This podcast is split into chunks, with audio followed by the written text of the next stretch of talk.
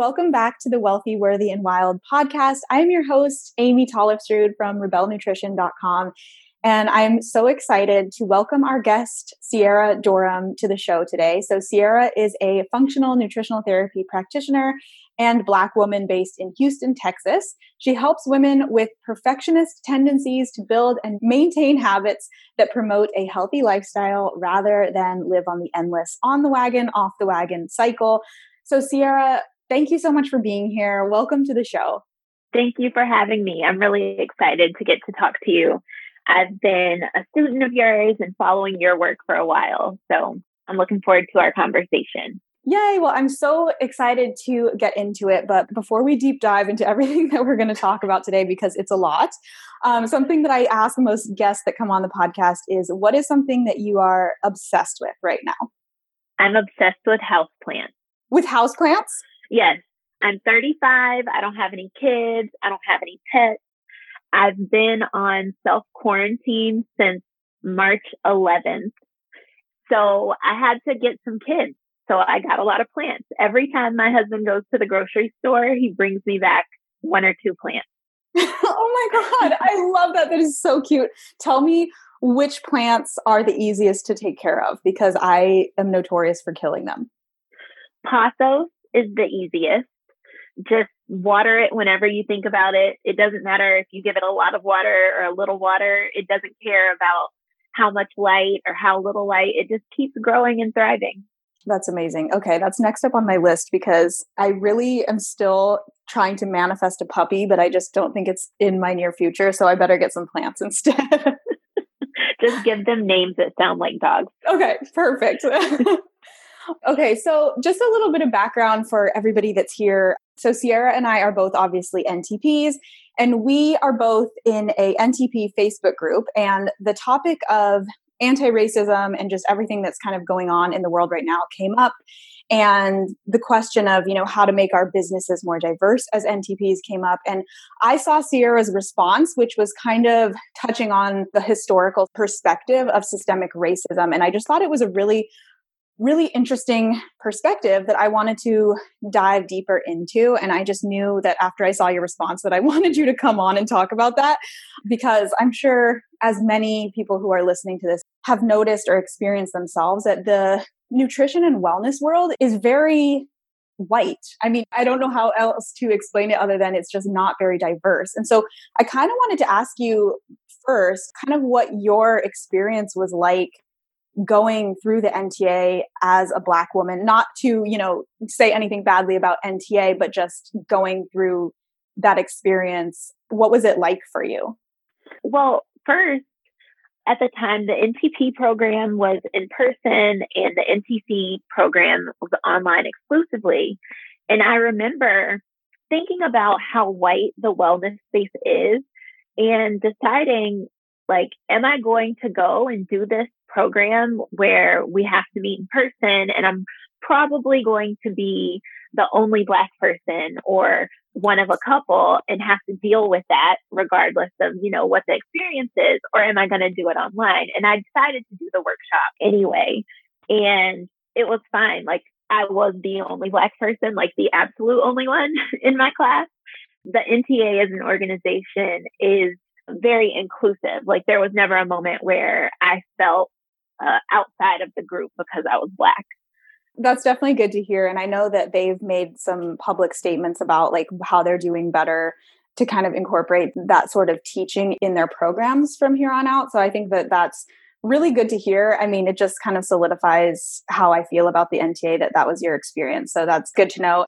So I guess let's get into just the topic of systemic racism because that's kind of what I wanted to structure this conversation around. Um, so, can you explain kind of what that is for anybody who doesn't know, and just how also it has kind of prevented Black communities from accumulating wealth and maybe even getting into the wellness space, if that makes sense? Sure. So, systemic racism, which is also sometimes called institutional racism, is basically laws and practices that have been in place in our country to intentionally oppress Black people. And so I want to start by kind of just thinking through the timeline of Black people in America and how we got to where we are here today. So slavery happened for over 400 years. For over 400 years, Black people were legally three fifths of a person as defined by the government.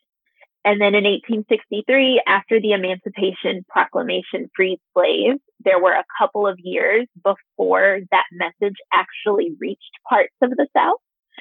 So June 19th, 1865 is when that message actually reached Texas.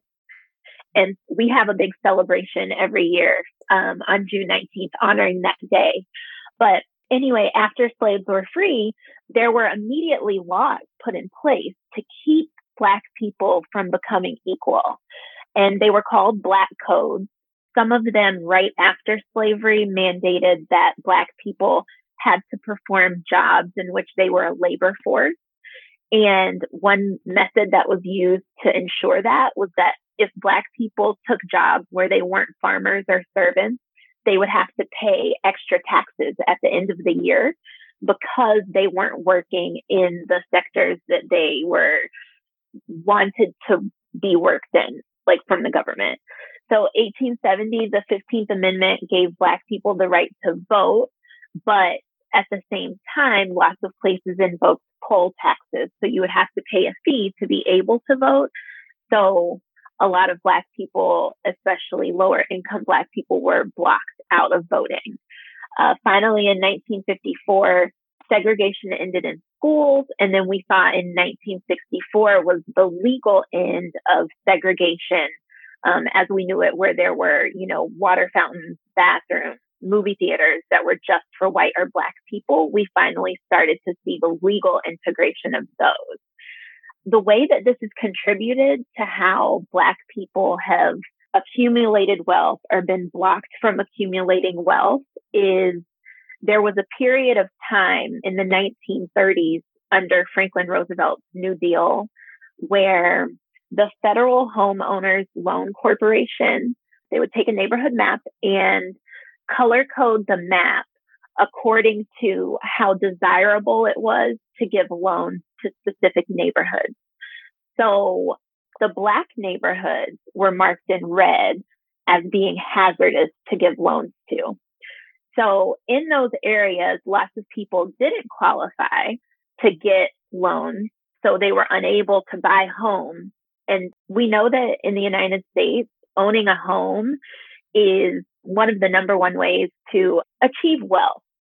You know, you own your home and then you keep your home, you pass your home down to your family, and then there's more wealth within your family. Those people are able to buy homes and so forth. So Black people weren't able to buy homes in the same way that white people were. So between 1934 and 1968, 98% of home loans were given to white families. What we see now is the ramifications of these types of practices being legal for so long. And that's contributed to Black people not having the wealth that white people have. Yeah, that's so interesting. I'm not sure if you saw that. Um, I think it was like an IGTV of kind of a illustration of basically systemic racism, what you just described of like how like where the black communities are and the white communities and then the amount of property taxes and how that goes to fund like the schools and that's why yeah. like a white child is you know a couple streets over from where the black child goes to school but they have completely different experiences because the property taxes from the white neighborhood are funding the white school and then the right. ones from so that was just so eye-opening to me and i will see if i can link to that in the show notes for you guys to check out because it's really interesting to see it kind of illustrated and it's also very shareable if that's something that you want to share on your instagram so thank you for sharing that can you talk about some of the other ways that systemic racism has affected black people in America in terms of education and the wealth gap and all mm-hmm. of the other types of things like that? Yeah, well, the wealth gap, in addition to the redlining, which now is illegal, but it's not really monitored. So if that's something else, if you look into is redlining still happen today happening today? Um, there's definitely some evidence that it is. But black families are also earning less money than white families. For every hundred dollars that white families earn, black families are earning fifty-seven dollars and thirty cents. And so in addition to just previously accumulated wealth or wealth that's in the family, black people are earning less. Black women, there was a study done recently that showed that black women are the most educated group in America at this moment, but a black woman is earning 64 cents for every dollar that, that a white man earns. And even with black people with advanced degrees, black people are paid 82 cents for every dollar that a white person is. So we're talking about, you know, very highly educated people still not making the same types of money. Why do you think that is? Do you think it all stems back to like implicit bias? I think so. Yeah, yeah. because, you know, there's a Harvard implicit bias project. I'll send it to you if you want to link it as well.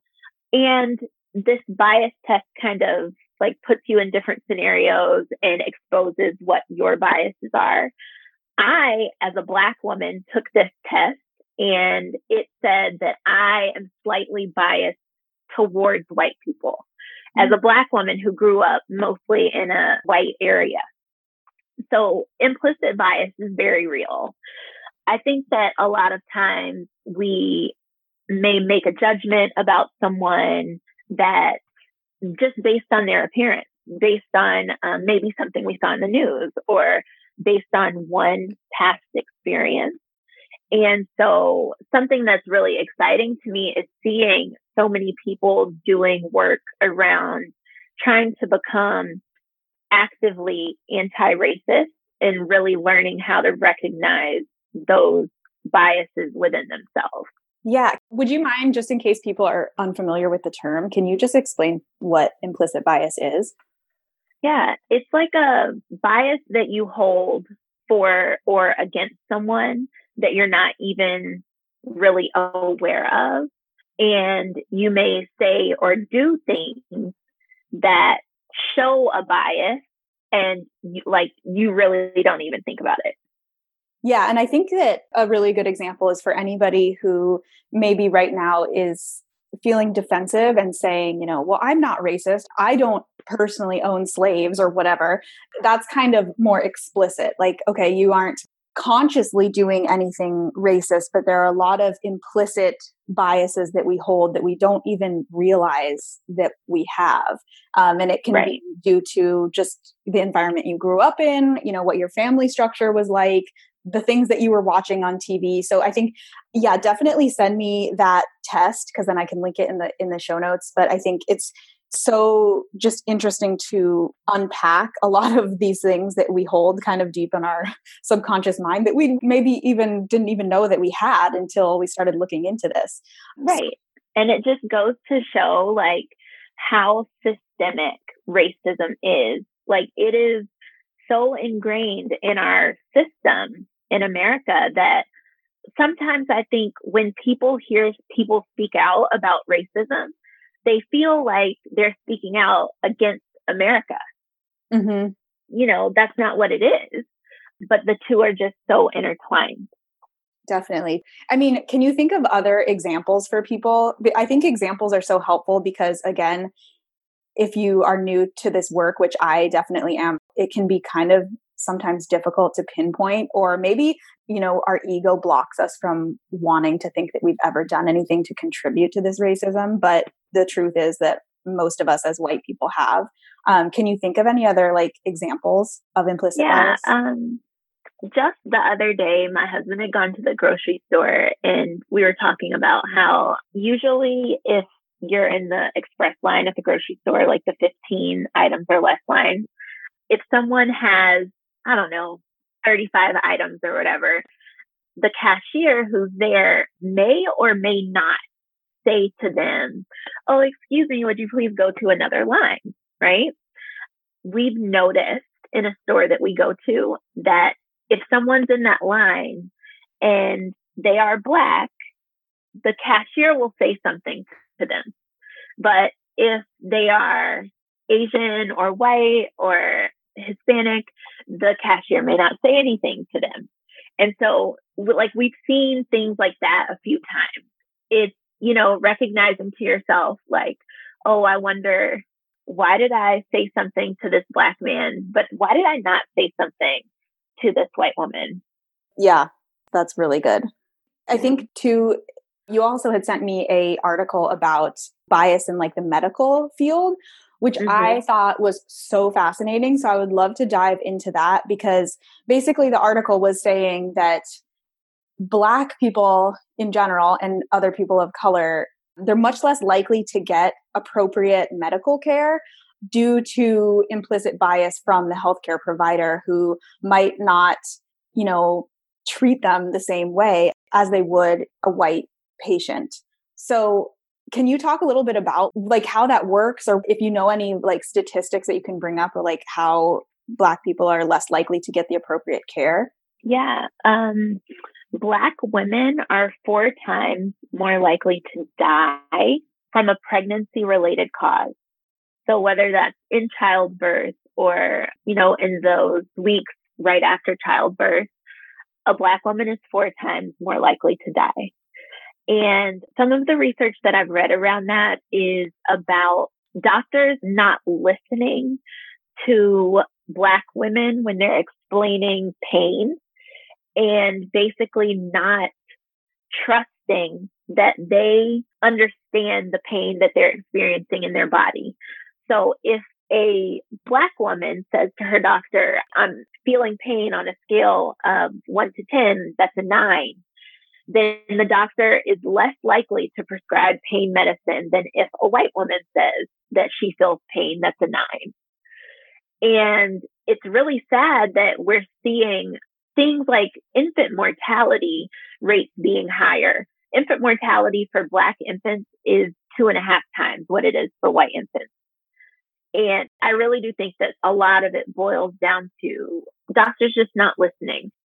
Yeah, I wonder if this again goes back to just their own biases against, you know, the color of the skin of their patient. Do you think that in order to improve this, not that you know the answer to this, I'm just curious what your thoughts are. If like it's as simple as having more training in like the wellness field, whether that's like a medical doctor or a nutritionist, having more training about biases, or do you think that there's like some other type of training that needs to be enacted for medical professionals?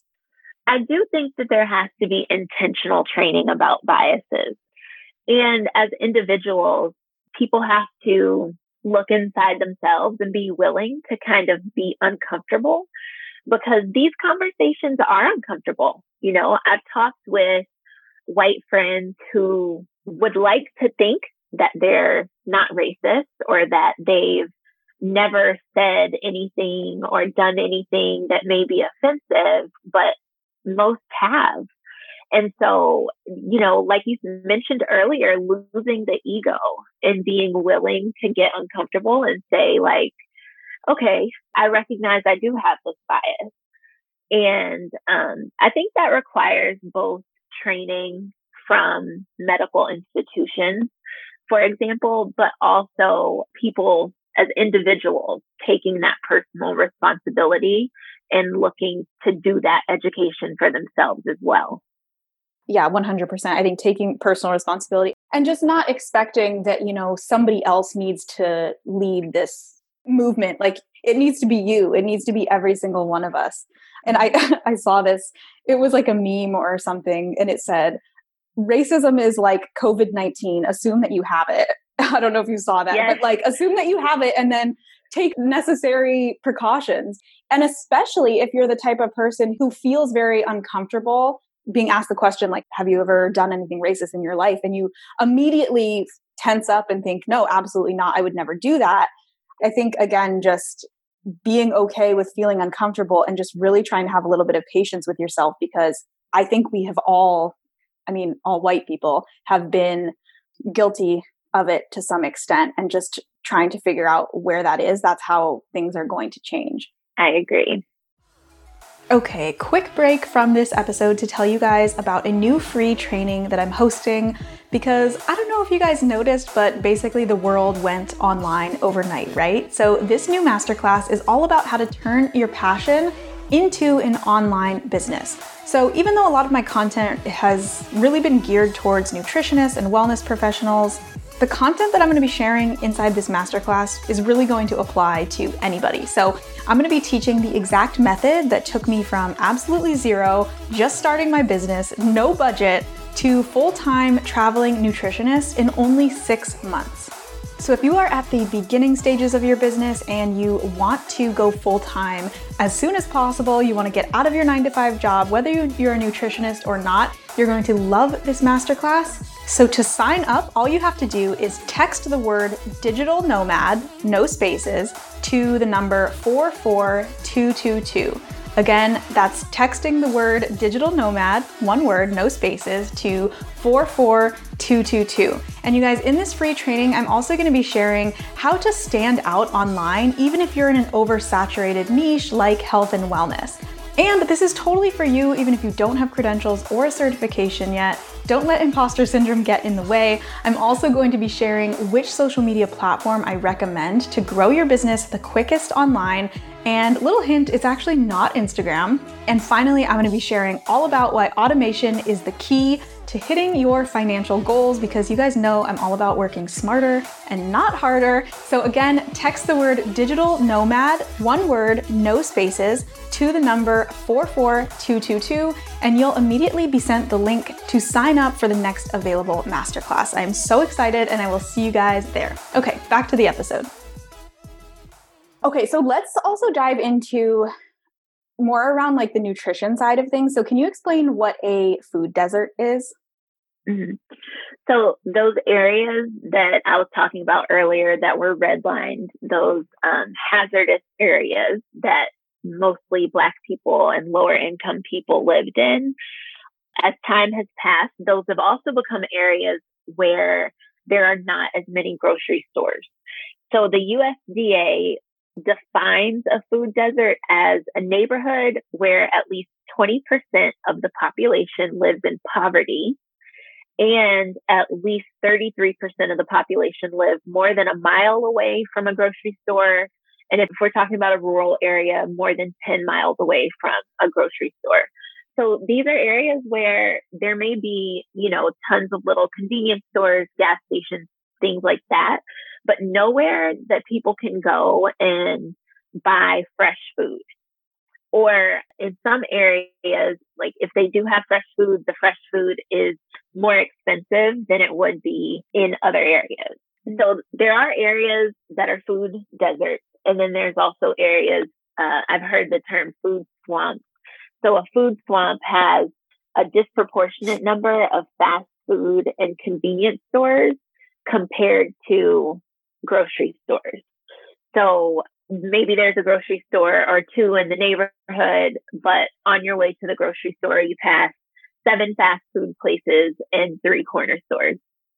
And the, the problem with this is that Black people and lower income people living in these areas also are not having the same access to good medical care that other people are having due to medical organizations being able to choose which insurance they accept and which insurance they don't. That's a form of discrimination right there. And then going to the doctor and the doctor not listening to you. And also, let me just point out, I am making some like broad sweeping generalizations. Of course, like there are some good doctors who serve low income people, but Black people are dying 70% of the time from a food related disease. And I think it's easy for someone to say, oh, well, these are personal decisions. Like we know that diabetes is a lifestyle disease. These are personal decisions and someone choosing to eat sugary food or a high carb or high fat diet all the time. And that's just not the case because if you don't have access to fresh food, then what else are you going to do? Or if you live in an area where the fresh food is more expensive than the packaged food and you are trying to feed your family on a low income, you're going to choose poor quality food if it's less expensive. Yeah. And I think that totally, this whole conversation comes full circle to where we started of saying that like the wellness industry as a whole is very white. And it's almost like it's a privilege of being white that we don't, a lot of times don't even consider the fact that, you know, the places where we've grown up. And again, like this is a generalization, but most people where they've grown up, they have the access to, you know, healthy, fresh food. So that definitely makes sense to why it's like that. But then I guess my question then is what can white folks specifically those who are in, you know, the nutrition, health coaching, wellness world, like what can we do to create more inclusive businesses or support people of color who are mm-hmm. struggling in this area or don't have access to this information or they're in a food desert? Like what can we do? I think first like recognizing that these places exist.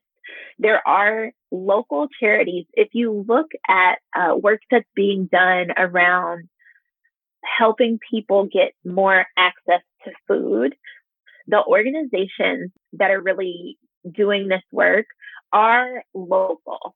Um, I was kind of searching on the internet everywhere trying to see if I could find one kind of overarching organization that I could suggest that people support, but that's not the case. So if you are in a major city or even in a rural area, look and see if you can find somewhere that uh, a business that you can support or a charity that you can support. There are like farmers markets that are intentionally going and having a little farmers market in a urban inner city area that's a food desert from time to time.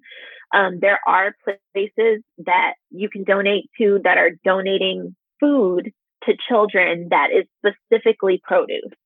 Because a lot of times people who are getting some assistance with food are receiving non perishable goods. It's not like healthy, high quality, fresh food. So that's something that you can do that kind of has an immediate impact. But I think we have to recognize that this is a long term commitment that's needed to helping to make the wellness space more diverse. This is not going to happen overnight. Just like as passionate as we all may be feeling right now in this moment, we're not going to see an overnight change of systemic racism being gone in America. So just recognize that this is going to take a while. But with your Black clients, really listen to them. Because I can tell you, I have some Black female clients that are not used to having a professional really listen to what they're saying. Because when they go to the doctor, unfortunately, in those seven minutes, they are not being heard out. So really listen to them, what they're saying, and don't assume that the same stores even means that you have the same access. Uh, I had a client who was living in San Antonio, Texas, and in an affluent area. And she was able to buy a lot of the things that I would recommend to her at Target. And for one reason or another, she had to move to another city. And the area that she moved to is a food desert. She moved to be near some family. And she went to Target and they did not have a lot of the same items that she had been buying.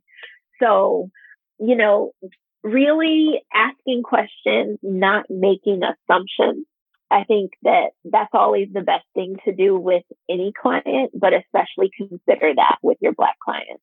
That's a really good point. And another question that I had come up while you were talking to is for white nutritionists and health coaches who maybe are listening to this and thinking to themselves, like, I've never had a Black client, or I've never had a client who was a person of color, and that wants to reach those people. Like, I, I feel like this is a question probably people have, but then maybe don't feel like they know who to ask.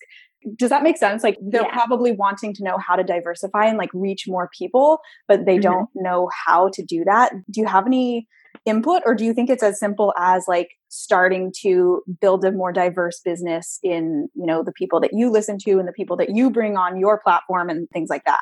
That's a really good question. I think that some of it is just being intentional about diversifying your business and the people that you build community with. But also, something to think about very practically is not always aiming for nutritional perfection. So, you know, in the NTA, one of the things that we learn about is transitional foods and taking a client from a standard American diet into one that incorporates more real whole foods. And for me, I can say that when I first started getting into wellness, something that really overwhelmed me was every time I would look at a blog post that someone had written, they would be suggesting this idea of like, I can't describe it as anything else except for like nutritional perfection. Like everything is grass fed, pasture raised, everything is completely organic, locally grown. And if you're not doing it that way, you're doing it wrong. Well, I mean, as much as I myself would like to achieve that level of nutrition perfection, that is not reality for a lot of people. Like, that's not reality for me within my budget now. And I'm in an okay place, you know? So, if you are really wanting to reach a more diverse community, I'm not saying like don't tell people that they should eat organic or pastured or whatever, but also make it very clear in what you are putting out there to people that eating broccoli that is conventional is better than eating a bag of chips. That's a really good point. Yeah. I totally totally see what you're saying there. And then another question that I have too, because again, this is maybe more of a question that I personally have, but I have heard kind of conflicting advice on it because just me personally in my business, I'm doing a lot of learning right now about ways that I can make my business more diverse and inclusive. And something that I've thought about is scholarships. But I've heard mixed input on this from some people and these are from people who are reaching out to me in my audience who are black. And a couple of people were saying that preferential treatment is also a form of racism. So i was wondering if you had thoughts on that if you agree with that or if you disagree with that because i have heard both things. And then some people were saying no this is a really good way to diversify your audience.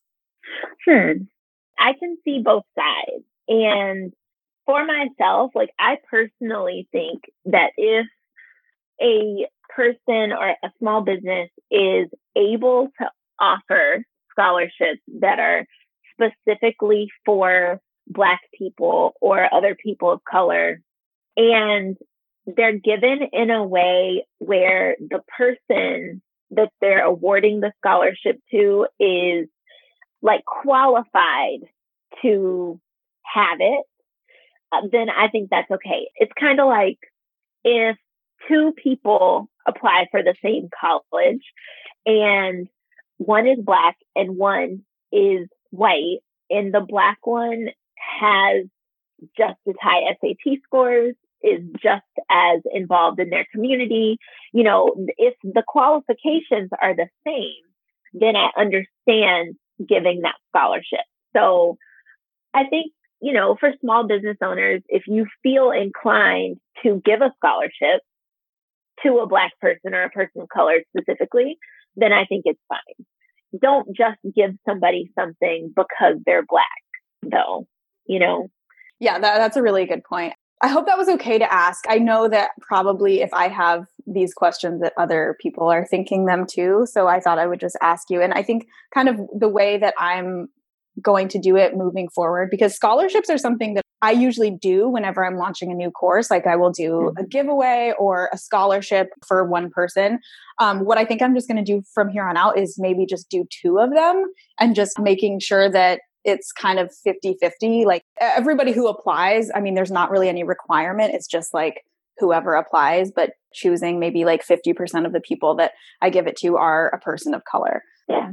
So, yeah, thank you for answering that. Um, a couple other questions that I wanted to ask you about before we wrap this up. I've been hearing from other people, um, other white people, as it relates to speaking up especially on like social media especially if they're a business owner and they're you know feeling like i'm not racist but now i feel like if i don't say anything it makes me look racist. So do i have to say something even though now it feels like i'm only saying something because it's a trend? What do you think about that? You know it's really a fine line. Like i don't want to say you should post because i don't think that anyone should be shamed into voicing how they feel. But, you know, racism is not a political issue. It's a human rights issue. And to me, if you have a business, your business should have very well defined values. And if part of your company's values is that all people are equal, I don't think that you should have a problem speaking up but I also don't think that people should speak up just because they feel like they have to. Like that's being performative. Mm-hmm. And that's not really helpful. I can say for larger businesses, I have like kind of been lurking on social media and looking to see if they said anything. Just because if you, you know, if you are a big company with black employees and black patrons, you have a certain responsibility. But as a small business, like a health coaching business, something like that, I don't think that you have to say something. But if you haven't reached out to a Black client just to say, like, hey, how are you doing? Like with sincerity, or if you haven't started doing some of the work internally yourself, then I just think you should check your heart. I don't think that anyone could sit and watch what is happening in our country and not have some type of response to it. But that response may not necessarily be something that is shared online. But complete silence is just accepting things the way that they are, and that is problematic. Absolutely. Well, and I think too, a good question is if you're feeling that way right now, just ask yourself why. Like, do you want to say something and you want to speak up, but it's really fear of what people think that is preventing you from not speaking out or fear of you know losing followers i mean i think these are really important questions to be asking ourselves if you right. feel unable to speak your truth and i also think that i really respect people who have taken a stand initially and maybe they didn't say it in the perfect way but you can tell when it's coming from an authentic place and it's coming from somebody's heart that this is how they feel. And more importantly like if they're showing the ways that they are taking action moving forward past you know just posting one black square or something like that.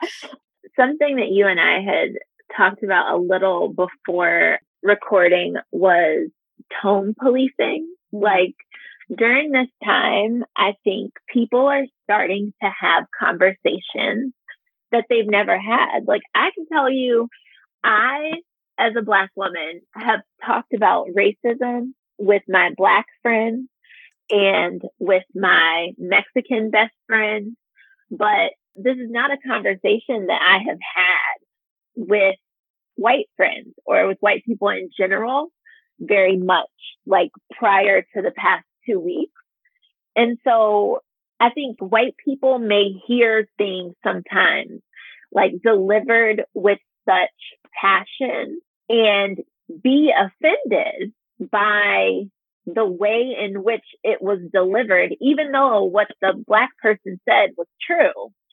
And I just want to encourage people to not do that because that itself is rooted in white supremacy.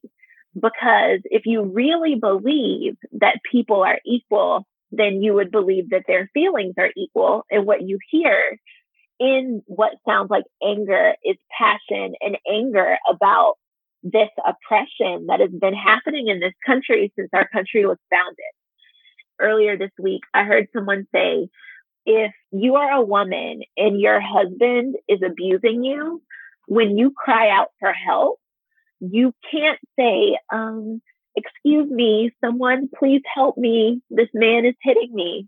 Like that's not how it sounds. And so if you hear something that makes you feel like, wow, that person is being so aggressive, which is a label that is put on Black people often.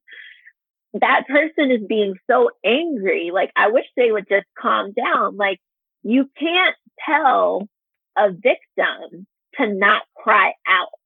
And so I just thought that that illustration with someone saying a battered woman, think about a battered woman crying out for help, really painted that picture for me. Like, okay, this is how you explain this. Because I think very often Black women who aren't as vocal, like me in my everyday life, I'm pretty like chill, low key, will kind of go with the flow and have been like the nice Black girl to not be the angry black woman, mm. you know, because of the way that people receive tone. So I think that's something that is important as well.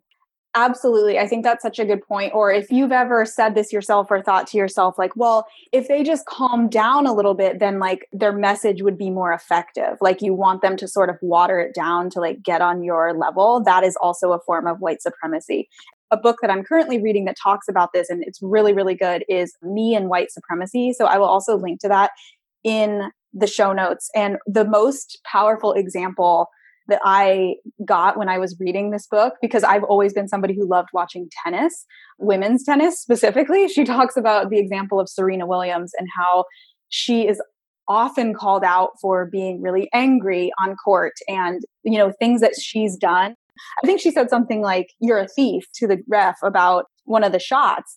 And she got fined. She got in so much trouble. And then a white male player who is also known for like his antics on the court. I can't remember his name. Oh, I think it was John McEnroe.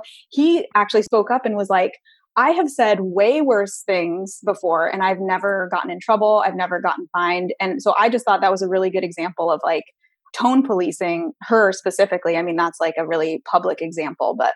And for him, you know, that's a really good example of someone using their privilege for good because I think for us to see lasting change, it's going to take white people using their place of privilege to bring light to unjust situations. I completely agree. It's so important to, I mean, we're talking about like a minority group and a majority, the white being the majority.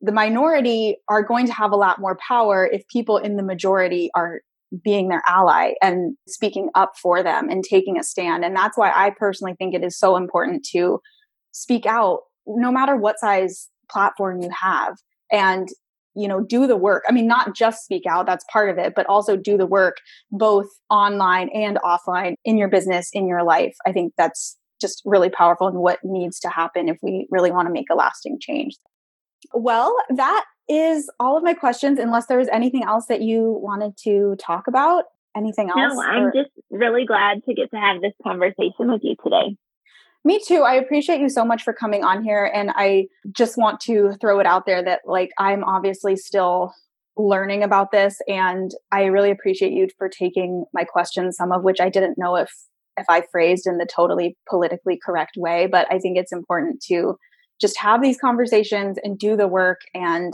I just appreciate you so much. So, can you tell people where they can go to connect with you and follow you on Instagram and go to your website and work with you? Sure. You can find me on Instagram at Better Everyday Health. And my website is bbefitnessandhealth.com. Perfect. And I will link to all of Sierra's info in the show notes. And you guys, as always, if this episode was helpful to you, if you loved it, please take a screenshot and share it on your Instagram stories and make sure to tag Sierra at Better Everyday Health and me at Rebel Nutrition. Again, thank you so much for listening, and I'll be back soon. Bye.